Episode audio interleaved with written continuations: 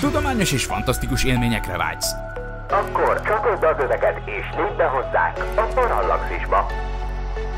Üdvözlünk a Parallaxis univerzumban! Figyelem! A műsorban spoilerek bukkanhatnak fel. 12 éven aluliak számára nem ajánlott. Az MD Média bemutatja.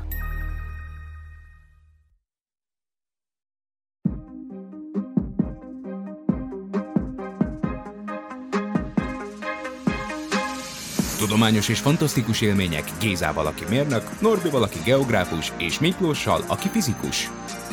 Ez itt a Parallaxis, az MD Media tudományos és fantasztikus podcastje. A legutóbbi adásunk után maradunk az ufós filmek vonalán, és Jordan Peele harmadik nagyjátékfilmét fogjuk tudományos szempontok alapján megvizsgálni. A film során kiderül, mi is történik egy kaliforniai rencsen, ahol egyik napról a másikra egy rejtélyes dolog jelenik meg. Egyre furcsább események, rejtélyes áramkimaradások, furcsa légkörű képződmények és kiszámíthatatlan vadállatok lepik el a vásznat.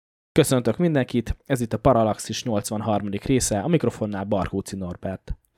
Jordan Peele 2022-es Nem című horror filmjéről fogunk beszélni műsorvezető társaimmal. Itt van velünk Pécsi Géza. Szia Géza! Sziasztok! És persze jól megszokott mód van, itt van velünk Vince Miklós is. Szia Miki! Sziasztok! Mielőtt belekezdenénk a mai beszélgetésbe, ne felejtsetek el lájkolni és feliratkozni, premier előtti tartalmakért pedig kérlek fizessetek elő a patreon.com per Parallaxis oldalon keresztül. Nemrégiben elhunyt kedves barátunk és kollégánk Ivanics Riger Claudia emléke előtt áldozva a Bakonyi Csillagászati Egyesület kezdeményezése alapján csehországi csillagásznő dr. Lenka Kotková támogatásával sikerült elnevezni Claudiáról egy kis bolygót, egészen pontosan a 35459-es számú Klauriger 1998 DG20 kis bolygót, ami a Mars és a Jupiter bolygó között elterülő aszteroida övezetben kering. Egyébként ez egy 5,2 km átmérőjű sziklás égitest, ami közel négy év alatt ö, meg a napot, majdnem háromszor messzebb kering a naptól, mint a Föld. Szerintem ez egy, ez egy tök jó és, és igazán méltó, inspiráló gesztus volt. Nem tudom, srácok, ti gondolkoztatok már esetleg ilyenen, hogy minek örülnétek, ha esetleg elneveznének rólatok később valamit? Mármint a halálunk után. Általában akkor szoktak, de, de előtte, és nem feltétlenül, igen. De nem feltétlenül most, mert hogy a, a Pál Andris, aki a Szokolébresztőben műsorvezető társam, vagy gyakori vendégem, róla is el van nevezve egy kis bolygó. Ah. Tehát életben is el szabad nevezni kis bolygót valakiről. És hát sajnálhatjuk, hogy Klau esetében ez úgy történt, hogy poszthumusz, de a kérdés szerintem úgy is érvényes, hogy életedbe, ha elneveznek rólad valamit, akkor mi lenne az? Hát szerintem ez, ez Miklós téged jobban fenyeget, mint engem. Hát senki nem tudhatja. Senki nem tudhatja, nem? Tehát ki, az, hogy a Klau, Klauról el van nevezve egy, egy, egy kis bolygó, az fantasztikus és méltó dolog, meg az is, hogy, hogy a, mit tudom én, a, a Galileo webcastot készítő Tepiről is el van nevezve, vagy mit tudom én, Illés Erzsi néniről. Tehát nagyon sok tök jó ismeretterjesztés és tudományban aktív emberről el van nevezve. Ilyen értelemben persze Pécsi Gézáról is el lett nevezve egy kis bolygó, de viszont, hogy a, mi ebben a sztoriban szerintem iszonyatos hatalmas jó fejség, azért azt, hogy ezek, ezt a cseh csillagászok fedezték föl, és hogy ők nevezték el. Nyilván a Bakonyi Csillagászati Egyesület, meg a Planetologist barátaink, meg egyéb ilyen izé, a diplomaták hathatós közbenjárása eredményeként, de hát ez egy, ez egy óriási dolog. Ez tök jó. Nor- Norbit, szerinted rólad mit kéne elnevezni? Tehát, hogy nagy, nagy pályás sokként játszunk, én, én belőnék valami, valami szupermasszív fekete lyukat, amit esetleg még, még, még szabad. Tehát, hogy nem kisbolygók, meg aszteroidák, ne, hát akkor egy fekete lyuk valahol. Senki nem mondhatja, hogy a Norbi nem elég vonzó, érted? Érted? Valami hatalmas, ami minden magába szippant, és, és félelmetes, az, az, az tetszene. De a fekete lyukokat nem szokták emberekről elnevezni, még előbb ezt a tradíciót meg kell honosítani. Hát akkor ez lesz az első azért megkönnyeztem a Klauriger kisbolygót. Azért. Ez tényleg, ez, most el, hülyeskedünk nyilván, mert ez a Parallaxis podcast, és mindenen hülyeskedünk, de azért ez, ez tényleg egy gyönyörű gesztus volt. Tehát konkrétan, konkrétan sírtam, amikor megláttam a hírt. Hát igen. Nagyon-nagyon szép dolog egyébként. Hogyha bejön ugye az, amit egyszer még a chatbe küldtem be nektek, és még Claudia is. Azt hiszem e- e- egy volt az utolsó kommentjei, amire így reagált, hogyha majd megtalálják a földön belüli belső földet, ugye, ahol állítólag óceánok vannak, és ugye több civilizáció tudja ide a lejáratot, bla bla bla, akkor én nagyon örülnék, hogyha ott neveznének el rólam egy földrészt mondjuk. Hát igen, csak tudod, egyre csökkennek az esélyek, hogy ilyesmit talál valaki. De hát, ki tudja. A geográfus kolléga hallgatásában minden benne volt. A be- belső földre vonatkozó felvetés. Well. Na jó, oké. Okay. Nem baj, nem. Folytatjuk a tudományos ismeretterjesztés jegyében. Igen. Na, jó. Szóval nem című film. Nekem személyesen tavalyi év egyik egyik kedvenc filmje volt. Az évvégi top 10-es kis uh, szerény listámra is felkerült uh, ez a film, bár tény is való, hogy annyira, uh, annyira nem lett jó, mint talán Jordan Peele legelső filmje, a Tűnj el című film, az jobban tetszett, de minden esetre ez is, ez is egy jó, jól sikerült A tűnyelnek mi volt az angol neve? Az a Get Out címen futott. Ha. 2017-ben. Úgyhogy ez már a harmadik nagy játékfilmje. Szerencsére ezt moziba is meg tudtam nézni, és azóta már itthon a tévéképernyő előtt is. És hát a múltkori UFO boncás után az egy kicsit vígjáték felé mentünk el, ahhoz képest most ez a film egészen más stílusú. Az első benyomásokra lennék kíváncsi, hogy hogy tetszett a film. Figyelj, első megközelítésre én nagyon-nagyon őszinte leszek, nekem nem tetszett ez a film. Nem tudom hova tenni. Nagyon sok benne az ellentmondás, és nagyon sok szerintem a nem odaillő dolog a filmben. Szerintem nagyon csapong, megpróbálja belevinni ezt a afroamerikai vonalat, ami oké, okay, hogy van történeti háttere, tehát oké, okay, hogy ugye akikről szól, azok ennek a zsókének a leszármazottjai, meg minden, csak szerintem nem jó hozzák. Megadom a lehetőségét annak, hogy van Kaliforniában afroamerikai farmer, ez tökre oké, okay, de szerintem az az ember, aki mondjuk lovakkal foglalkozott kiskora óta, és az apja is azzal foglalkozott, az nem így viselkedne, mint mondjuk ez a főszereplő srác. Jó az elgondolás, alapvetően szerintem ez az egész UFO ábrázolás és elgondolás is elgondolkodtató, viszont szerintem a film önmagában nekem nem tetszett. ez, így, ez így a, nagy összefoglaló véleménye. Hát igen, őszintén szólva, én, én a film művészetileg nem nagyon tudom kiértékelni. Ugye két szálon fut a cselekmény, amik ne, nálam nem találkoztak, és ezért engem ez zavar. Ugye van ez a régi flashback a 90-es évekbeli filmsorozatban, Ja, most, most ugye spoiler hegyek jönnek, ugye van-e, van-e az egyik igazából nem túlságosan lényeges mellékszereplője a történetnek, ez az ázsiai fickó, aki üzemeltet egy ilyen e, vadnyugati kalandparkot, aztán őt is lenyeli az égi böffencs egy idő után, ja, aki egy felőben lakik. Hát ez kurva jó. Na mindegy. Szóval ez van, hogy, hogy a lényeg, hogy van, van az a szál, hogy ez a fickó ugye gyerekkorában gyerekszínészként egy szitkomban szerepelt, ami olyan volt, mint a Charlie néven ismert, szerintem amúgy NSK sorozat, és akkor ebben a filmben is van egy ilyen sorozat, ami Amerikában létezett a 90-es években. Gondolom ez kitaláció, szerintem nem, nyilván nem létezett ilyen sorozat, amúgy, a val- valóságban. Na, és akkor, hogy ugye ott volt egy csimpánz, aki egyszer csak megőrült, és ott, ott helyben, ugye ezeket élőben szokták felvenni az ilyen szitkomokat, ott helyben izé lemészárolta a félkásztot. És akkor van ez a másik szál, ez a, ez a rencs fölött egy felhőben lakó hatalmas égi böffencs, aki hát igazából leginkább egy ilyen, nem tudom mire hasonlít, egy rájára, ami, az, ami, ami a levegőben leveg. Egy nagyon érdekes a felvetés amúgy. Jó, de a film végén átváltozik ilyen hőlékbalonnál, ugye? Nem, a film vége az egy óriási kérdőjel, erről még sokat kell beszélnünk. De a lényeg az, hogy a két szál az nekem nem találkozik. Tehát, hogy van ez aztán, és akkor a végül nem is értem, gondoltam, hogy végén majd kiderül, hogy a majom is azért hűlt meg, mert az égi böffencs behergelte, de semmi köze nincs egymáshoz, nem? Vagy, vagy lehet, hogy végig kellett nézni, volna nézni a feliratokat, és akkor visszajön, és akkor derül ki a poén? De hogyha megnézed, akkor amikor ott mészárolgat a csita, akkor ott van egy cipő, ami áll.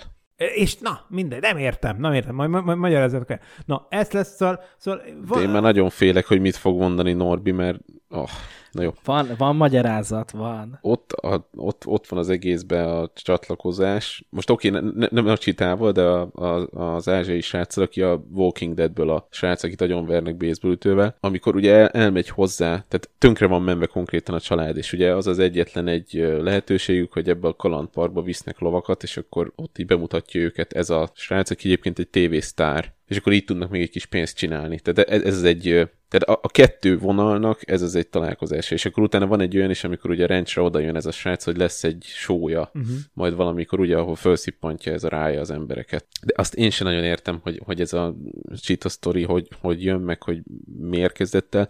Én is valamiért gondoltam, hogy valahogy ez így megszállt őt, ez a UFO lélek, vagy nem tudom. Az ázsiai srác, a Jupe ö, karaktere, ő ugye gyerekkorában ugye volt ez a forgatás, amit nem tettetek, és ugye majom lemészárolt majdnem mindenkit, kivéve ugye őt.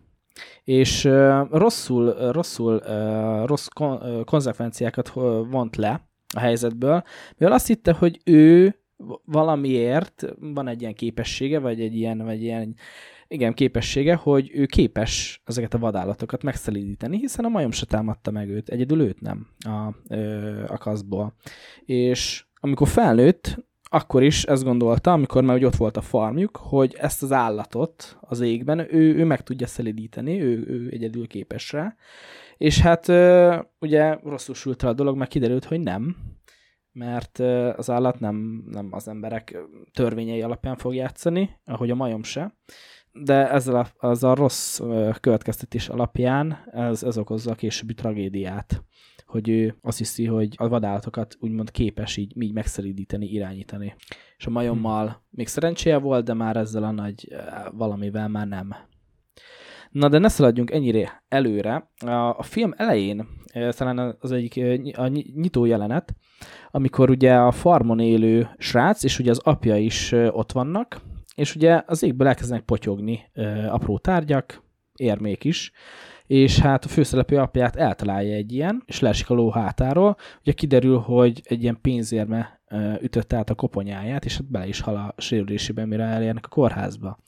Miki, ezt, ezt, ezt mindenféleképpen felétszegezem ezt a kérdést, ez egy ilyen klasszikus fizikai kísérlet, vagy hát kicsit morbid ilyen értelemben, de, de mekkora, mekkora esélye van ennek, hogy egy, egy ekkora érme ö, agyonüssön valakit, vagy mekkora mm, tömegű tájra van szükség, hogy, hogy egy ilyen, ilyen sérülést okozzon?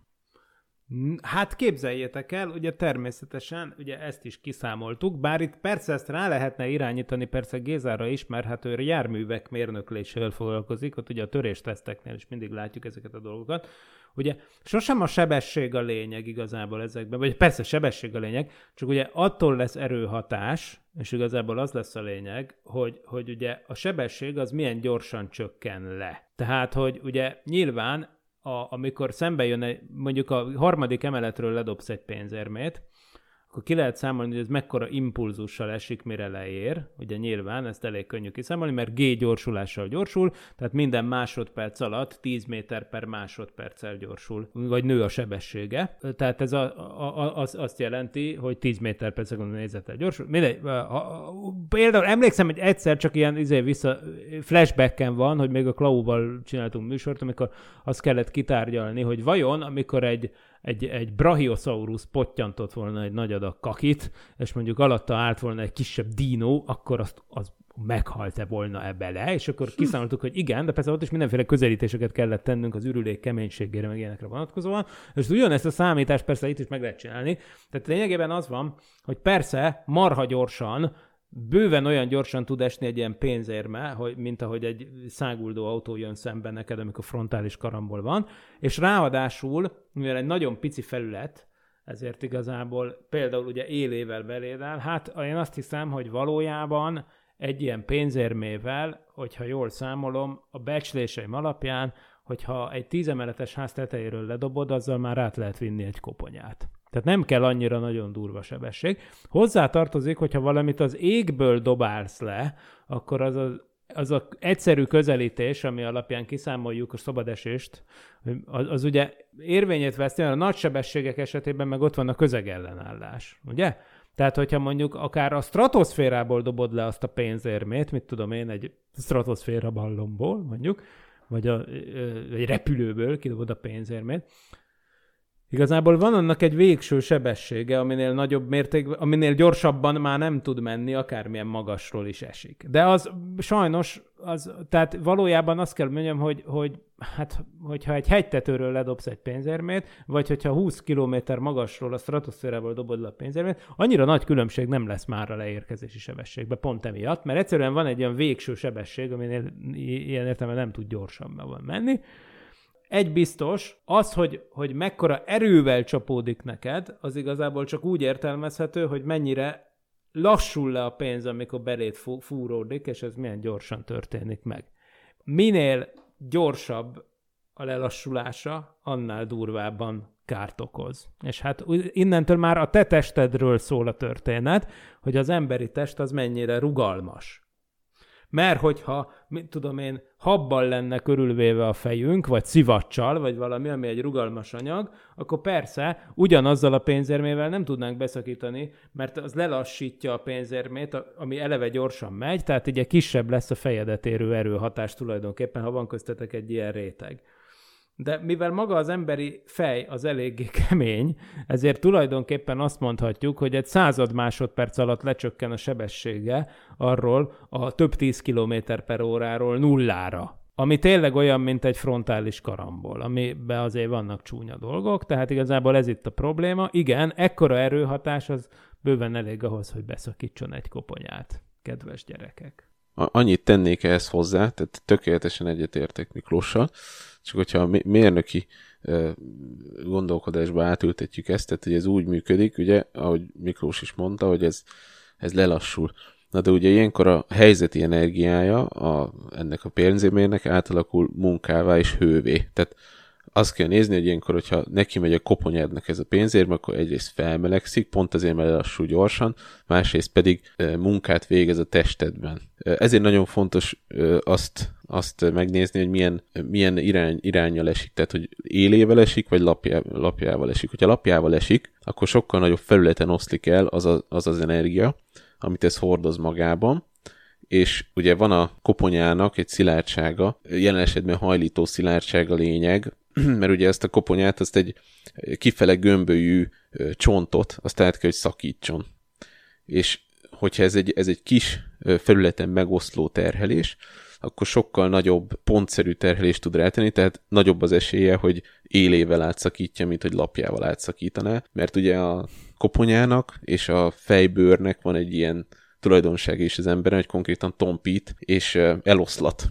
Na de azt is érdemes meggondolni, hogy koponyának különböző részein más vastagságú csont van, és például a, ezért mondják, hogy a halántékot nagyon kell védeni, meg a tarkót, meg ugye ezért tarkólövés, meg halántéklövést csinálnak az embereknél, hogyha úgy van, mert ott biztos, hogy átmegy a golyó.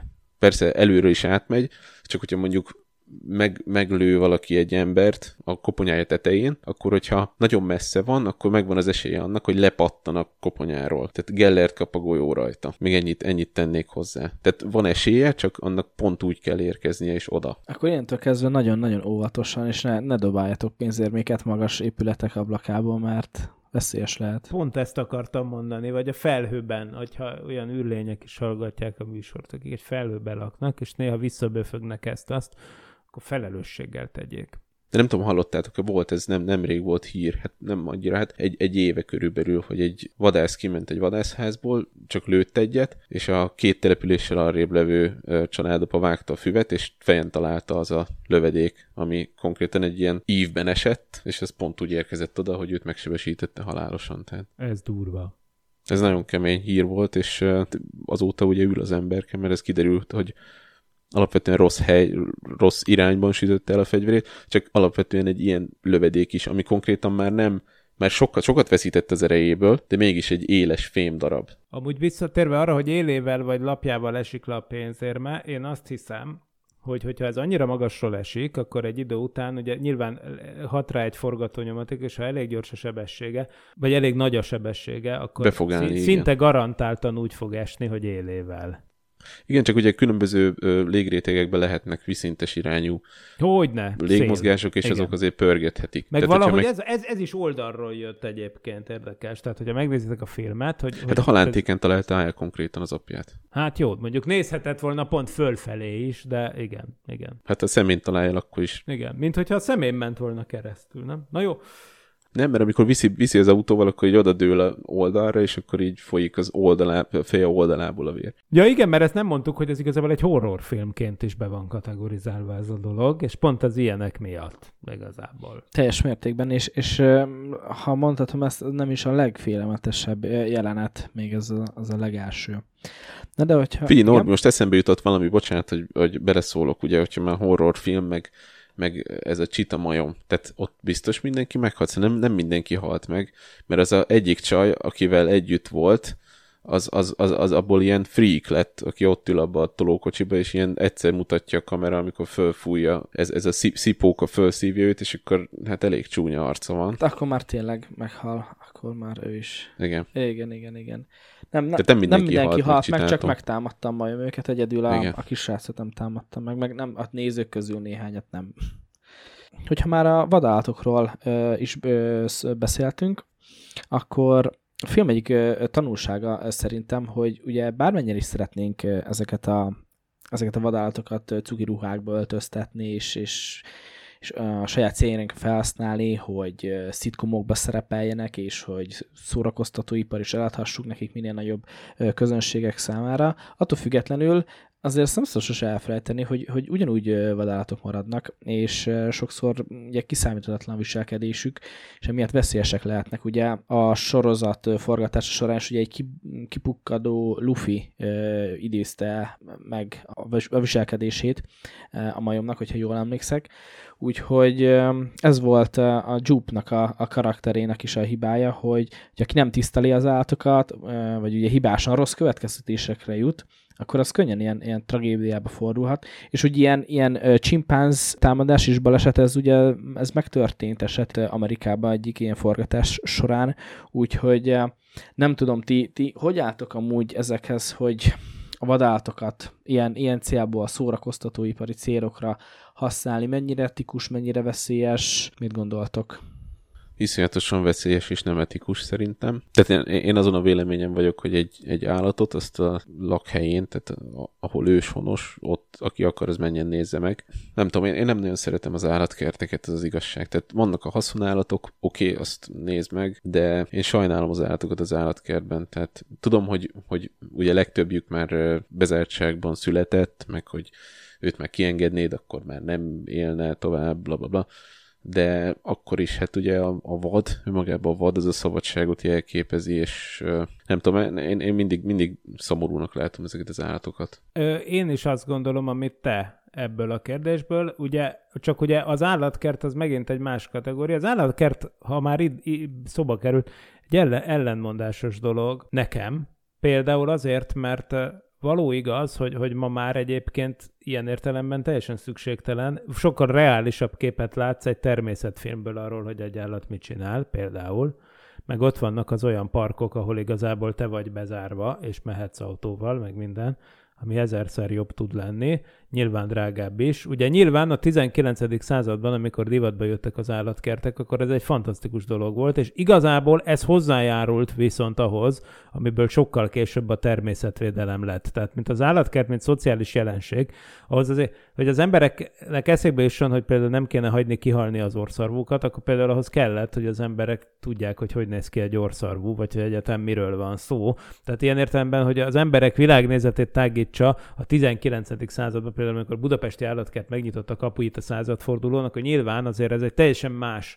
dolog volt. Amúgy fun fact, egyébként nem tudom, tudtátok-e, de, de, de hát a, a század elején például egy ideig egy afrikai törzs is ott lakott az állatkertben, emberek, és meg lehetett őket nézni. Tehát, hogy ez konkrétan volt, tehát annyit fejlődött azóta a világ, hogy ma már viszont az már ez a weird as fuck kategória. Szürreális. Igen. Tehát konkrétan egy afrikai falu be volt oda rendezve, és ideig óráig ott laktak. De mindegy, szóval, hogy, hogy, hogy másfelől meg az, hogy ki, mi, ki mitől borul ki. Tehát az igazából ehhez is van egy teljesen ortogonális megjegyzésem arra, amit Géza mondott, hogy ahhoz amúgy egyáltalán nem kell állatnak lenni, nem tudjuk felmérni még azt se, hogy emberek mitől borulnak ki. Tehát, hogy nekem van például egy autista öcsém, és általában soha nem lehet tudni, hogy például mi az, amitől ő baromira megijed. Például egyszer eh, múltkor elmentünk, hogy a személyi igazolványt csináltassunk neki, és ott van az a kis piros izé, amire rá kell raknod az ujjadat, hogy új lenyomatot vegyen tőled, ugye, és ez már egy kötelező elem, tehát már nem adnak ki személyit, ami nem ilyen biometrikus, hogy persze kísértük, és akkor próbáltuk segíteni. Ez Istennek sem akart ezt a piros dolgot, mondtuk, hogy nem meleg, nem fáj, semmi ízé, de egyszerűen nem, nem, nem, tehát, tehát teljesen ki, kiborította tulajdonképpen ez a dolog. Hogy tehát, és, és kínok kinyat, tehát hogy igazából az emberek még azt se tudják kiszámítani, hogy egy másik emberek, nem hogy egy állatnak, hogy egy másik fajhoz tartozik, egy másik emberről nem tudjuk kiszámítani, hogy igazából ki, ki mire parázik rá. Tehát i- ilyen szempontból halmozottan veszélyes dolog, egy ilyen dolog, hogy, hogy, hogy állatok. Áll, állatokat rávenni valamire, aztán új ingereknek kitenni, amiket még sose láttak. Mondom, egy csomószor még embertársainknál se tudjuk, hogy ez hogy sül el. Elefántoknál uh, ugyanez, ugyanez a uh, nagyon veszélyes, tehát hogy nem tudom már pontosan, a sztoriba uh, volt egy ilyen történet, hogy éveket, de hosszú éveket, talán évtizeddel később is újra találkozott az elefánt egy korábbi bántalmazójával, és simán, simán megtámadta. Ja, De hát annyira az emlékezetük is, és, és az, hogy éveken keresztül teljesen szelíd eh, állat, aki utána már jó körülmények között volt, de bármikor előjöhet belőlük, és, és, és ez, ez nagyon veszélyes. hogy, hogy más a helyzet az olyan állatokkal, ami koevolúció, például az ember-kutya kapcsolat, ugye ezt a, a Csányi Vilmos azt szokta mondani, hogy, hogy több mint állat, kevesebb, mint ember, ugye valami ilyesmit szokott mondani a híres etológus a kutyáról, és, és ugye, mert ugye ez két együtt egymás társaságába kifejlődött faj, koevolúció. Lényegében valamiféle szimbiózis van a kettő között, vagy valami nagyon hasonló. És ez ugye megint egy másik aspektus, csak ezt tegyük hozzá. Szerintem tök más, egy, tehát ezért mond jó, hogy a Géza hangsúlyozta, hogy vadállat.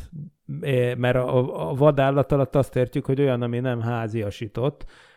Elképzelhető, hogy a háziasított állatok, például a kutyában tényleg szerintem, a, nyilván a kutyára is a frászt lehet hozni, mondjuk egy szilveszteri petárdázással, vagy valami ilyesmivel. Belőle is úgymond kijön az állat, de, de azért azok lényegesen jobban kontrollálható szituációk. Vagy még a ló, ló is ilyen koevolúció. És a ló is ilyen, na pont ezért mondom, mert ugye ebben a filmben meg lovak vannak. Igen. és pont ezen tűnődtem, hogy hát a ló, az ugye szintén, az, az már majdnem ott van ilyen szempontból, mint a kutyus. Ezzel kapcsolatban még egy gondolat, ugye, hogy azok az állatok, amik mondjuk egy cirkuszi állat, akikkel meg mondjuk csináltatnak is valamit, ugye legtöbbször úgy, úgy történik ezeknek a benevelése, hogy vagy éheztetik őket, vagy pedig verik, mert ugye ezt mondják, hogy az éheztetéssel tudod leginkább maga. Tehát éheztetéssel a legundorítóbb vadállat is megszelídül, tehát hogyha mondjuk veszel egy utolsó farkas valami, mit tudom, egy nagyon vérmes farkast, és ezt bezárod egy karámba, és nem adsz neki négy napig enni, az ötödik nap oda fog jönni hozzád, és el fogja venni a kezedből. Amikor ilyen tigriseket, meg mit tudom, én, szelídítenek, szelídítenek, tehát ez is, ez nem lesz szelíd, csak megszokja, hogy így kapott kaját. És ugye ilyenkor szokott az lenni, volt, volt, volt egy ilyen sztori is, hogy az emberkének volt egy tigrise, vagy gepárdja, vagy nem tudom mi, nagyon jó el voltak, nagyon szerették egymást, csak egyszer megnyalta úgy a ge- gepárd az emberkét, hogy fölsértette a nyakát, vagy valamit, és megérezte a vérszagot, és akkor addig tartott a gazdinak az élete. Vadállatok, Ö- ösztön lények. Kemény világ. Még csak még egy gondolat, hogy ugye Verne Gyulának van egy regénye, a két év vakáció, és akkor abban is benne van, hogy ugye ezen a szigeten, ahova ezek a fiúk elvetődnek, ott találnak struccokat, és egy idő után a egyik srác egy struccon tud lovagolni. De hogy ott is vannak, vannak előtte ilyen eléggé kudarcba fulladt próbálkozásai a srácnak, meg megrúgja őt a struc, meg minden. Na de végül megszelídítette a felhő lakóégi bőffencset a, a zsoké, vagy nem? Mert ott volt olyan jelenet a végén, ami azt sugalta, hogy ő most éppen szelídíti meg ezt a bazi nagy lényt. Aztán nyilván ez kudarcba fulladt, és a végén felrobbantották egy héliumos lufival, nem tudom, rejtélyes módon. De mire gondolsz, hogy szelídíti, mert ott ő, ő csak Hát konkrétan... amikor visszané, visszanéz, a, van egy ilyen, amikor kinyílik, amikor átalakul ez a lény, a zárt UFO Igen. alakú valamiből, átalakul ilyen izébe, vízililium alakú szálló bigyóvá, akkor, akkor én, én, volt egy jelenet, amit én úgy értelmeztem, hogy nagyon, nagyon szigorú szemmel ránézett a zsoké főhős hát ennek a, hát nem tudjuk hol a szeme, de ennek a szétnyíló részére, és akkor azt gondoltam, hogy na most történik az, hogy most meg lesz szelidítve ez a lény. De lehet, hogy ezt tévesen detektáltam ezt a filmet. Dupla lejátszási sebességnél, tehát lehet, hogy nem is ez történt. Amikor, amikor így átváltozott ez, ez, a, ez a lény, akkor nekem eszembe jutott régen a gyerekkoromból a Grillus Vilmosnak az a amikor mesét meséltek, mindig báboztak egymásnak, és akkor a gyerekek ültek ott egy ilyen terembe, és akkor voltak ilyen leplek mindenhol, és mm. arra hasonlított égből nekem. Pottyant égből mesék. pottyant mesék. Ja. Az tök jó. Tehát ezt igazából így kellett volna ezt a filmet elnevezni, csak mivel az a cím már foglalt volt, ezért az lett a címe, hogy nem. Na, de az viszont elgondolkodtató, hogy ilyen életforma létezhet-e. Amúgy szerintem igen, és marha érdekes dolog. De erre már csak a szünet után térünk ki, úgyhogy maradjatok velünk, mert a reklám után visszatérünk. Hogy milyen a parallaxis? Tudományos? Fantasztikus? Vicces? Elgondolkodtató? Olyan tökéletes, hogy kép sem kell hozzá? Légy részes a tudományos és fantasztikus utazásainknak, lépj be univerzumunk színes világába, és légy a támogatónk! A részleteket keresd a Parallaxis univerzumban. Segíts tudományos ismeretterjesztő munkánkat, és más exkluzív tartalmak mellett hallgass premier előtt podcastünk legújabb epizódjainak lényegesen hosszabb változatát. Kizárólag a Patreon oldalunkon. Még több Miklós, még több Norbi, még több Géza, még több Ádám, még több Parallaxis Podcast. A hosszabb jobb. Patreon.com per Parallaxis. Ismét itt vagyunk, és folytassuk azzal, hogy olvastam, hogy a készítők nyilatkozták, hogy a lény megalkotása előtt konzultáltak többféle tudóssal, mérnök emberekkel, tengerbiológusokkal, hogy hogyan is nézhet neki egy ilyen lény, hogy ha, ha, ha létezne a való életben, és ö, említettetek már állatokat, ö, én ilyen, ilyen tintahal, meg ilyen medúzát is bele, bele tudok látni, és, és egyéb ilyen tengeri állatok jelentették az inspirációt, ö, amik ugye sok esetben a való életben is nagyon jól tudják ezek az állatok álcázni magukat, ahogy a, ahogy a lény is ezt tette a felhőben, és nekem olyan érzésem is volt, amikor, amikor megláttam így mozgás közben ezt a, ezt a valamit, hogy ez hasonlót már így hasonlót már láthattunk, más nem természetfilmekben, tengerekbe, óceánokba úszkálni, csak úgy ott a felhők között. És nem tudom, hogy Ugye ezt mindig mondják, hogy még mai napig fedezünk fel újabb és újabb fajokat. Mekkora arra az esély, hogy egy ekkora méretű élőlényt még ne fedeztünk volna fel itt a Földön, hogyha abból indulunk ki, hogy mondjuk ez egy ez nem egy űrlény, nem a, nem a Földön kívülről érkezett, hanem hogy ez egy, ez egy, ez egy földi állat, igen, tehát me, me, mekkora erre az esély, hogy, hogy egy ilyen lény létezhet, és lehetséges, hogy, hogy így, így tudjon ez mozogni, így tudjon lebegni, mint a filmben láttuk? Hát én pont ezen gondolkoztam a film közben, és ezzel mondom, hogy ez egy marha jó felvetés, ez az egész ötlet. A filmben ez, ez az ötlet nekem kifejezetten tetszik, üdítő, ugyanis meddig tart a bioszféra? Tehát az a része a Földnek, ahol a élőlények laknak. Ugye ma már tudjuk, hogy nem csak a tengerek ajzatán, ahova soha nem jut le fény, hanem konkrétan azokban a kürtőbe környékén, ahonnan mindenféle tulajdonképpen hát ilyen tenger alatti kigőzölgések vannak, ott mindenféle élőlény él, de hogy konkrétan még kőevő baktériumok élnek a föld felszín alatt kilométerekkel például, és akkor persze az is egy kérdés, hogy odafönt meddig tart az élet, és hát már olyan hírek is vannak, hogy képzeljétek el, hogy előfordulnak baktérium spórák a stratoszférában. Sokáig ugye lehetetlennek tartották azt, hogy egyáltalán olyan magasan élet legyen, hiszen ugye nyilván minél ma- magasabbra megyünk, a, ugye az ózon réteg fölött, meg pláne, ugye az a helyzet, hogy marha nagy az UV-sugárzás. Na most ez a lény amúgy nem kell, hogy ilyen magasan éljen, csak mondom, hogy, hogy igazad van, hogy tulajdonképpen új életformákat lehet felfedezni, amik olyan baktérium spórákat például tudnak detektálni, amit hurrikánok segítségével akár tényleg több tíz kilométerre, egyes beszámolók szerint, aminek azért nem mindenki ad hitelt, de 70 kilométeres magasságban is, tehát az már szinte az űr, találtak baktérium spórákat. Ez marha érdekes, ugye a Föld esetében amúgy általában nyilván nem az a jellemző életforma, de például amikor elkezdtek azon találgatni a kutatók, például, egészen komoly emberek, például Carl Sagan, hogy például a Jupiter légkörében, vagy a Vénusz légkörében lehetnek élőlények, akkor nyilván azt úgy kell elképzelni, főleg a Jupiter esetében, ami egy gázbolygó, tehát igazából nincs is neki felszíne, hogy ezt csak úgy lehet valahogy elképzelni, hogy ilyen ballonokként lebegő élőlények vannak a gáz légkörben. Tehát azok ott lebegnek. Most ez tök érdekes, mert simán lehetne, hát mi vannak repülő élőlények, de ilyen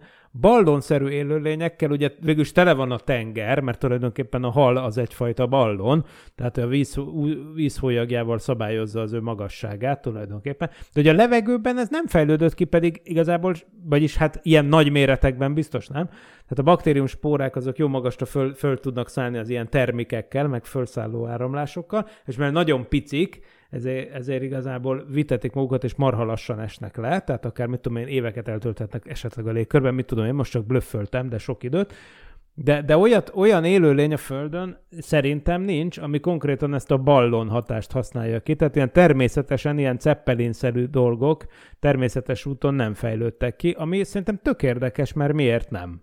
Tehát egyáltalán nem, nem, nem láttunk szerintem erre példát, pedig fizikai akadálya nincs, csak valamiért úgy tűnik, hogy a földi evolúció ezt az utat valahogy nem próbálta ki. Vagyis én, én tudtommal nem. Szerintem erre tudok neked egy lehetséges megfelelő választ mondani, Miklós. Tehát, hogyha megnézed, ugye tekintsünk el, hogy mekkora nagy ez az élőlény, és ahhoz képest milyen könnyedén mozog ide-oda, és azért, hogyha megnézünk egy Zeppelint vagy bármit, azért az nehézkesen mozgott, meg egy hőlékballon is azért hát nem annyira manőverezhető dolog. Ja, de hát egy bálna is nehézkesen mozog, talán mégis él, tehát hogy, tehát, hogy igazából oké, okay, hogy a filmben látható dolog az talán izé, de hogy egyáltalán egy felfújható állat ami akár lehet marha nagy, miért nem él a föld? Felfújható állat, jó, de az, az önmagában az meleg levegővel kell, hogy fel, felfújódva legyen, hogy az lebegni tudjon. Hát vagy valami más gázzal. Vagy más gáz, rendben van, de mondjuk nézzük a meleg levegőt, mert ugye, hogyha alapból azon abból indulunk ki, hogy ez az, ez az élőlény eszik, lassan ég, tehát hőt termel, akkor elméletileg lehet arra lehetőség, hogy ez, ez meleg levegőt tud előállítani, és azt, azt használja a közlekedésre. De mivel az égben nem annyira sűrű az élet, tehát szerintem ez nem tudna föntartani magát. Uh-huh. Vagy valami kémiai folyamatnak kéne, hogy legyen, hogy mondjuk héliumot tudjon előállítani magában, de az, az, az én, én, én nem tudom, hogy ezt hogyan s miből tudna. Hát ugye nyilván ez egy öngerjesztő folyamat, tehát az ilyen nagyméretű csúcsragadozók nyilván nem elsőre fejlődnek ki, hanem amikor már van mit tenni. Tehát az egy jó kezdet, hogy mondjuk baktérium spórák laknak a légkörbe, és akkor elvileg megjelenhetnének. De nem akarok ötleteket adni a nagy tervezőnek, most nem azért. Nyilván megvan az oka. Egyébként valószínűleg tényleg az az oka, hogy egyszerűen túl nagy a hely. Tehát még az, hogy a föld felszínen kajálgatni relatíve egyszerű, mert ez egy kétdimenziós probléma. Tehát sokkal mint hogy a közlekedési szempontból persze egyébként az utakon sokkal nagyobb a forgalom. Ugye a, a science fiction filmekben mindig látjuk a repülő autókat, hát ugye sokkal nyilván adott mennyiségű autó sokkal kisebb valószínűséggel ütközne össze, hogyha három dimenzióban ki lehetne térni. Na most ugyanez, ami ott előny, az itt a kajaszerzés szempontjából hátrány, de hát azért a tengerben is ez a helyzet, és ott el vannak, úgyhogy én, én azt hiszem, hogy, hogy Vehetett. Én szerintem vehetett volna ilyen irányt. Persze el meg tudom érteni azt, amit mondasz abszolút, és főleg, hogy egy sűrűbb légkörű bolygóban. Tehát nem véletlen, hogy a Vénusz meg a Jupiter kapcsán jöttek elő ezzel az ötlettel, mert ugye a Vénusz az egy olyan bolygó, ahol a 60-70 kilométeres magasságon van akkora nyomás, mint itt a föld felszínen, és viszont ott meg teljesen lakhatatlan a, a felszín, mert a felszínen 470 fok van, meg 90 atmoszférás nyomás. Tehát ott nyilván ott, ott, ott minden általunk ismert életforma az ki, kinyífanna, tehát ott igazából nem is lenne más lehetőségük tulajdonképpen, mint hogy ilyen, vagy hogyha ott valaha volt a felszínen élet, és aztán ott valami csúnya dolog beütött, és ott ilyen pokoli helyé változott a Vénusz, de hogyha valahogy felkeveredett az élet a felső légkörbe, akkor ott, hát vagy ott fejlődött tovább, vagy, vagy ők is kihaltak, és hát végül is ez egy, mind a mai napig nem kizárt, hogy ott laknak valamik, és ha laknak, akkor azok valamilyen értelemben ballonszerűek. A Vénusz esetében amúgy lehetséges, hogy egyszerűbb, mert az UV-sugárzás, ami itt is van, UV mondok neked egy izét megoldást a problémádra, hogy az UV-sugárzás az szétválasztja a vízgőz vízgőzt, és akkor, hogyha olyan élőlény fejlesztesz ki, ami ebből kiböfögi az oxigént és megtartja a hidrogént, akkor már is van egy hidrogénballonod, csak az a baj, hogy ugye az meg elég könnyen felrobban. De... Könnyű lenne kiírtani őket, az emberiség már biztos kiírtotta volna szerintem akkor. És ugye ez a lény hát nem csak mozog, meg lebeg ott a felhők között, hanem hát ugye táplálkozik is, ezt azért láthattuk a filmben elég... És, ez, és most álljunk meg, bocsánat. Na? Tehát a táplálkozásáról egy pár szó. Na, mit, mit csinál ez a lény? Tehát bekapcsolja a a porszívó. vacuumot, és elkezd szívni. Csupán józan paraszt észre gondolkozva. Nem tudom, hogyha ki- kiszórtok mondjuk egy, egy, egy parkettára egy, egy marék homokot, és bele kettő darab uborkát. Mert mondjuk így, így képzeljük el az emberek, embervélyes homok üzét. és fölé mész egy porszívóval, fölkapcsolod a legnehezebb, vagy a leg- legerősebb funkcióra, akkor is, hogyha nagyon közel teszed a csövet, akkor föl fogja szívni a homokot, de nem az uborkát. Fizikailag rohadtul nincs rendben az, hogy oda megy valahova, ki tud fejteni egy olyan szintű vákumot ez a valami, hogy fölszívja, de csak egy sugárban szívja a kaját és az embereket is. És a, és a sivatagba szív homokot, de nem sok homok. Tehát csinál egy tornádót. Tehát azért ez, ez Igen, nem csinál egy van. tornádót, igen. De, ezt- Addig ezt szívna a homokot, addig- amíg, amíg kő maradna, és amikor kő maradna, akkor mennének fel az emberek. Tehát a beszívott homokvés ember arány az ilyen 99% 1%. Ez, ez nagyon nem egy plusz a másik, hogyha áramlásnai szempontból nézed, hogyha valami szív egy lukon keresztül, akkor az mindenhonnan szív. Oldalról, tehát csak ilyen csőszerűen nem tud szívni. Tehát nem, nem fog csinálni tornádót szerintem. Én pont ezt akartam amúgy kérdezni, igen, hogy a táplálkozási metódusához legközelebb talán a tornádó jelenség állhat, hogy felszippantja a földről, vele együtt persze minden más is, de amikor arra meg láttunk példát a filmben, hogy hát ami meg nem jó, vagy nem ízlik neki, hát azt ő visszaköhögi, visszabüfizi. Öm, minden esetre a tornádóból kiindulva elképzelhető, hogy azért felemelnek embereket, állatokat. Kakilnia is kell valahogy. Mondjuk arra szerencsére ez- nem láttunk példát. Nem aknázták ki a filmben rejlő lehetőségeket. De jó, hát akkor azt mondod, Géza, hogy, hogy ez nem, nem fordulhat elő, hogy, hogy így felszippantsanak ö, embereket, meg, meg lovakat. Nem, Géza azt mondja, hogy rossz arányjal. Hát Géza is tudja, hogy a tornádó is felkap embereket, meg lovakat. Fel, fel tud kapni embereket, az oké, okay, csak a, a tornádó mindent megsemmisít, ahol, amerre megy. Igen, de tényleg egy kicsi, kicsi sávban. És a tornádó nem egy, nem egy, nem egy olyan, Nem egy hatékony kajálási módszer. igen, de ugye a, a tornádónak is a közepében egy felfelé áramló levegő tömeg van, és ugye a, a, a viszintes spirális légmozgás ez a külsején van. De most én nem tudom, hogy milyen erő kell egy tornádónak a létrehozásához, és hogyha most, most kiszámolnánk, hogy ahhoz mekkora test kell, és milyen szintű vákum kell fölül valaminek, hogy ez ki tudjon alakítani egy tornádót, Hát én nem, én ki tudok nézni egy ekkora állatból egy ilyet, de most nem akarok igazából elmenni tornádó technikai izébe. De azért, hogyha a kedves nézők visszamennek az archívumunk végére, a YouTube-on például ott a Parallaxis Labor playlistben találtok egy tornádó kísérletet, amiben igazából szóba kerül egymásról, hogy ezek a dolgok hogy is működnek. Az való igaz, hogy rengeteg energia kell egy ilyenhez, és tök igaza van Gézának, hogy hogy hát nem a legeffektívebb kajálási módszer, bár ilyenkor meg eszembe jut az, hogy néha pálcikát kérek a kínai étteremben, és megpróbálok vele, vele rizs tenni, és annál nem sokkal rosszabb szerintem a találati arány, aztán néha mégis belevágok, de igen, rohadt sok energia kell ehhez, arról nem is beszél, hogy nyilván az, ami fölszívja a cucc, ugye megbeszéltük, hogy ez talán olyan, mint egy ballon, tehát valami könnyebb gáz tartja fönt a levegőben, mert nem látunk rajta hajtóművet, meg ilyesmi. Tehát, hogy valószínűleg ez tényleg egy ballonként funkcionál, ez a pukipárna alakú lebegő izé, és hát valójában ugye az van, hogy amikor megnyitja ott a a miét? Hát most akkor ez a szájszerve? Vagy lehet, hogy neki csak egy nyílása van? Tehát, kloakája van. igen, tehát ez az univerzális kloáka, ami még a szája is. Akkor ez egy szájkloaka. Ős, ős szájú állat, nem de ez egy vala, igen, tehát egy ilyen nyí, testnyílását megnyitja. Polipoknak van ilyen, nem? Aha, igen, talán, bizony. Ne, nem tudom, rég voltam polip, de igen.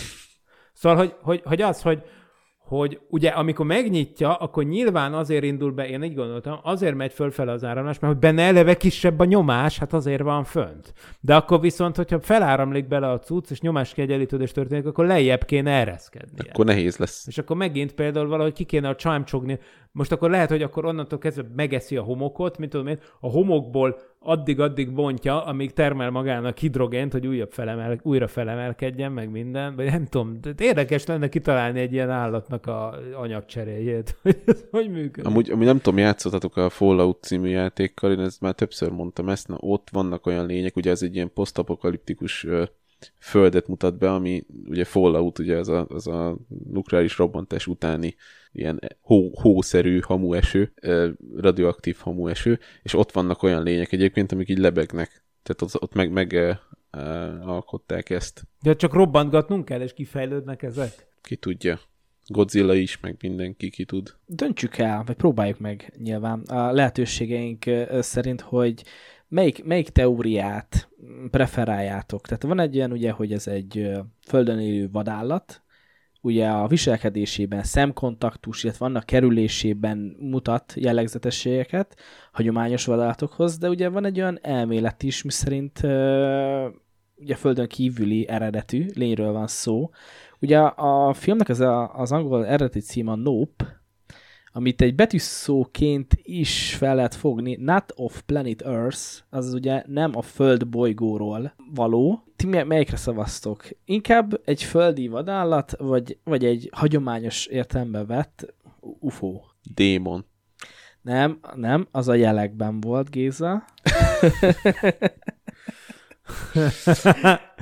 Megkérdezik a filmben, hogy a rossz csodára van-e szó, és arra jutnak, hogy nincs. Pedig most ezt a szót kereste Géza. De a filmben megállapítják, hogy az angol nyelv erre nem fejlesztett ki egy megfelelő szót. Szerintem amúgy nem földön kívüli ez a lény. Tehát nem látok arra utaló dolgot, amiből következnie kéne, hogy ez földön kívüli. Tehát ez egy nagyon ritka állat, amit azért nem vett észre senki, mert egyrészt ugye eleve a sivatag közepén egy felhőben lakott, és, és hát ez egy ilyen éle, rejtőzködő életforma. De megzavarja az elektronikát. De, de nem volt ott elektronika évmilliókon keresztül. Tehát azért, hogyha megnézitek az Egyesült Államok területének a 95%-án rohadtul nem lakik senki. Hát igen. Tehát vannak ezek a marha nagy sivatagos területek, hogy, hogy izé, mész végig a 66-oson Chicagótól Los Angelesbe, és igazából néha látsz egy benzinkutat, és hát ugye úgy meg mi a fasz? Tehát, hogy itt, itt tehát igazából az van, hogy, hogy ez a kriptozoológia esete, ami ilyennekkel foglalkozik, mint a Loch Nessi szörny, meg a mit tudom én, hogy, hogy ugye kihaltnak hitállatok, végül is, hogyha baromi ritkán fordulnak elő, mert mondjuk az egész földön él, be, él, él belőle három-négy, és, és rejtőzködnek, akkor most mi van? Tehát tényleg fel, tehát előfordul új fajok felfedezése, nyilván ez egyre kisebb lények esetében történik, meg hát ugye egyre vadabb élőhelyeken, de azért ne tagadjuk el a lehetőséget, hogyha van egy olyan élőlény, amiből egy vagy kettő él az egész bolygón, és mondjuk több ezer évig él, és nem jön elő a barlangjából, akkor simán lehet, hogy ilyesmivel nem, találkoz, nem találkoztunk még. Nem mondom, hogy ennek nagy a valószínűsége, de választani kell, hogy ez e- e- emiatt került ide, vagy mit tudom én, egy másik galaxisból jött ide, holott szerintem a mozgása meg az életvitele alapján ez ez egy légkörben élő valami, tehát ezt nehézen tudom elkezdeni, hogy ez így ebben a formában ide repült máshonnan. Tehát ha jött, akkor azt vagy hozták, vagy spóraként landolt itt, vagy mit tudom én. Nem látszik, hogy ez egy űrlény lenne. Vagy, vagy nektek igen? Hát nem tudom, nekem azért látszik, hogy űrlény lenne. Oké. Okay. Tehát Akkor egy-egy. De Norbi eldönti. Nem, nem, fogok, nem fogok tudni itt döntést hozni, mert mind a, kettő, mind a kettőre uh, látok, látok uh, példákat, vagy uh, mind a kettőt uh, meg lehet indokolni, tehát azt, azt is uh, tök logikus, amit mondtál, Miki, de simán el tudom képzelni, hogy uh, egy, e, nem, olyan szempontból nem egy intelligens földön kívüli, aki jött, és mondjuk le akar igázni minket, és el akar rabolni, és kísérletezni akar rajtunk, hanem mondjuk egy ide tévedt valamilyen mm, földön kívüli, de, de földi értelembe vett vadállat, tehát mondjuk ö, ö, olyan értelemben nem ö, ö, nem tudatos élőlény, hogy például a saját maga ö, létezésére tudjon reflektálni, nem csak ide tévedt valahonnan, a mélyűrből, és megtetszett neki ez a kis környezet, meg az a kis kaliforniai mm, időjárás, meg felhő, és ő itt el volt, ki tudja mióta, és amikor igen, oda költöztek a rencsre, meg, meg a elektromos áram, is közelébe került, akkor ez, ez elkezdte stimulálni, és hogyha már elektromos áram, akkor azt még, azt még igen, mm, arról még így nem tértünk ki konkrétan, de ugye ez egy nagyon jellegzetes, könnyen lehetett a, a mozgását követni a filmben, hogy merre jár a lény, mert ugye egy bizonyos bizonyos sugarú körben ugye minden elektromos berendezés megadta magát, tehát hogy ő egy ilyen, nem tudom, két lábon járó, lebegő, elektromágneses impulzus, nem tudom, kisülés gerjeszt, ilyen előfordulhat? Itt most lehet, hogy hülyességet mondok, de mondjuk első körben ilyen elektromos angolnák esetén valami hasonló, és abból esetleg ilyen ilyen dolog előfordulhat? Ez vannak elektromos lények. Csak megint az energiasűrűség. Tehát, hogy ennyi energiát Hát ezt, ezt valamiben elő kell állítani, tárolni kell, meg a másik, hogy oké, okay, tegyük fel, hogy van ilyen, és még az akkumulátoros dolgokat is, tehát hogy az akkumulátoros dolog sem működik, amikor fölé megy, ugye, meg a telefonok is. Tehát a telefonoknak a jelét megzavarja, rendben van a hálózatba csinálhat mondjuk túlfeszültséget, zavarhatja. Csak nekem az a problémám, hogy mondjuk ott, ott van az a motor, és akkor a motoros aláér, és akkor egyből elesik a motorral. Tehát befékeződik a motor. Na hát az fékképp hülyeség. Igen. Tehát ez egy, ez egy elég nagy hülyeség, mert és akkor utána meg a csaj fölülre is megy tovább. Tehát én, én azt gondolom, hogy igen, mondjuk adhat egy olyan jelet, hogy akkor viszont széték az akkumulátor, és összeolvadnak a cellek, de arra te nem ülsz föl többet. Tehát hogyha, hogyha egy akkumulátoros dolog szétmegy, akkor azt, azt nem fogod újra használni. Jogos jogos, viszont eszembe jut, hogyha ennek tényleg ekkora elektromágneses tere van ennek a valaminek, ami kb. teljesen nonsens, akkor viszont lehet, hogy ez nem is független azzal, hogy ő hogyan repül. Tehát lehet, hogy ő igazából nem is tévúton jártunk, és ő baromira nem ballonként repül, mint hogy ezt eddig sugaltuk, hanem valójában valami, mit tudom én. És ezért kell neki a homok, mert a statikus elektromosságból csiholja Igen. magának Statik, a... Ez az, e, ezt csinálja, statikus elektromosságot fejleszt ki. Mint a villámok Így is. van, és ezzel löki el magát igazából. Tehát egy, igen, tulajdonképpen feltölti maga alatt a Földet, saját statikus elektromosságot fejleszt, ami föl, föltaszítja őt baromi magasra. Hát szerintem rájöttünk. Megfejtettük. Így működik ez a lény, csókolom. Semmi. És egyébként ez még azt is magyarázza, hogy miért tudja csóvallakokban fröcskölni esetleg a, a homokot. Hogy miért nem feltétlenül olyan, mint a tornádó, mert hát igazából ugye arról van szó, hogy ott statikus elektromossággal van feltöltve, és akkor ilyen módon szívja akár olyan helyekről is magához, ami ugye áramlástanilag úgy tűnik, hogy paradox. Megfejtettük.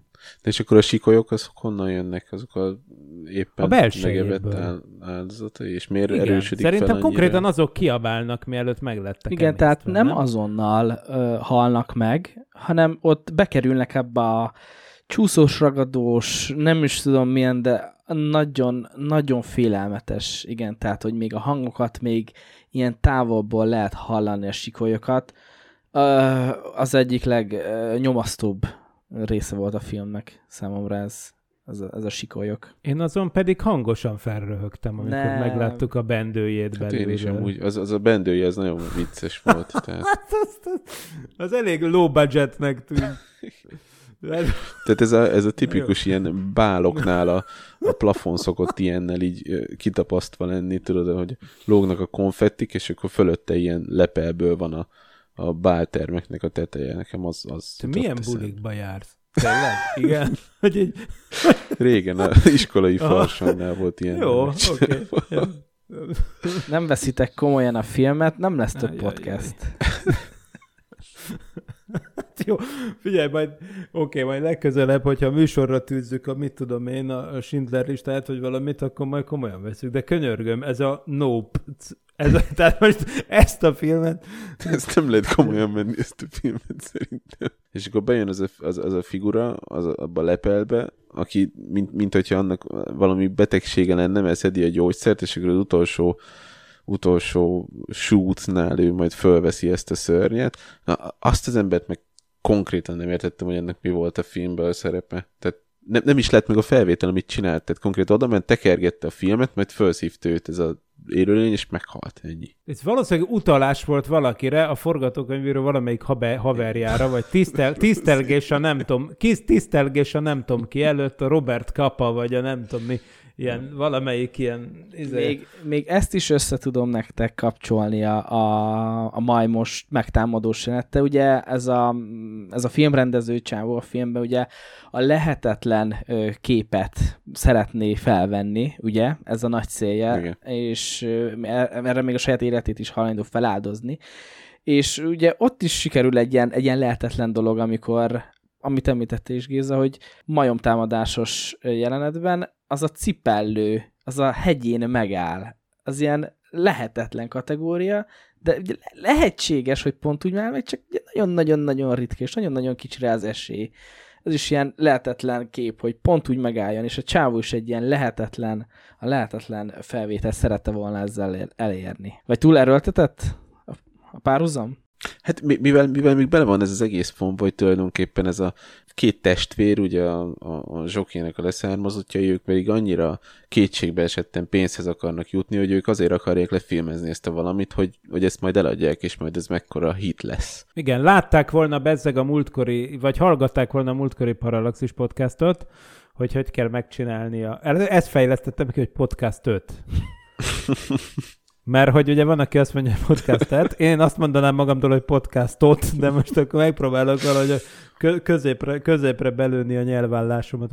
Szóval, aki látta a legutóbbi podcastot, vagy hallotta, akkor ugye ott tudhatja, hogy azért a brit, brit tudósok ezt megoldották a konyhában felvett UFO boncolással, hogy bekerüljenek az oprába. Ezért kár volt ennyit emberéleteket feláldozni, meg A minden. legfélelmetesebb rész szerintem az volt, amikor lekapcsolja a- a villanyt a srác a lovardába, majd újra felkapcsolódik, és akkor ott meglátja az ufót. Na, akkor tényleg beszartam. És akkor, és akkor ott van egy UFO. És akkor én már full elhittem, hogy az UFO, és akkor kiderül, hogy azok meg ennek a, ennek az ázsiainak a gyerekei. Majd az ilyen leg, leg-leg jeleneteket a végén kitárgyaljuk, úgyhogy még ne lőd el a pu- puskaport, Géza. De a podcastünk majdnem a végéhez ért, ám a Patreon előfizetőink számára még további fél órán keresztül elemezzük a Nem című filmet, és további érdekességet tudhattok meg róla. Ha kíváncsiak vagytok a beszélgetés végére, illetve a premier előtt szeretnétek hallgatni a tartalmainkat, kérlek fizessetek elő a patreon.com per paralaxis oldalon keresztül. Legközelebbi adásban visszatérünk a hagyományosabb skifi világába, és megnézzük, milyen lesz a jövőnk, ha már elérhető közelségbe kerülnek a különböző testi és érzékszerveket feljavító implantátumok, illetve milyen hátulüté lehetnek az ember-számítógép kapcsolatnak. Az Upgrade javított verzió című 2017-es film került terítékre. Új Parallaxis, tehát legközelebb április 27-én érkezik, hasonló felállásban várunk titeket. Pécsi Géza, Vince Miklós és valamennyi munkatársam nevében köszönöm megtisztelő figyelmet. Egy biztos, mi a következő tudományos fantasztikus podcasten is itt leszünk, reméljük, hogy ti is velünk tartotok. Sziasztok! Sziasztok! Nem volt elég a tudományból és a fantasztikumból? Olvasd a parallaxis.emtv.hu, lájkold a Facebook oldalunkat, nézd a YouTube csatornánkat, és hallgassd a Szokolébresztőt a Tilos Rádióban. A Tudományos Újságíró Klubja és a Tudományos Ismeretterjesztő Társulat által a Juhari Zsuzsanna díj külön díjával jutalmazott blog podcastjét az MD Media készítette. Kreatív producer Horváth Ádám Tamás. Hamarosan jön a következő rész.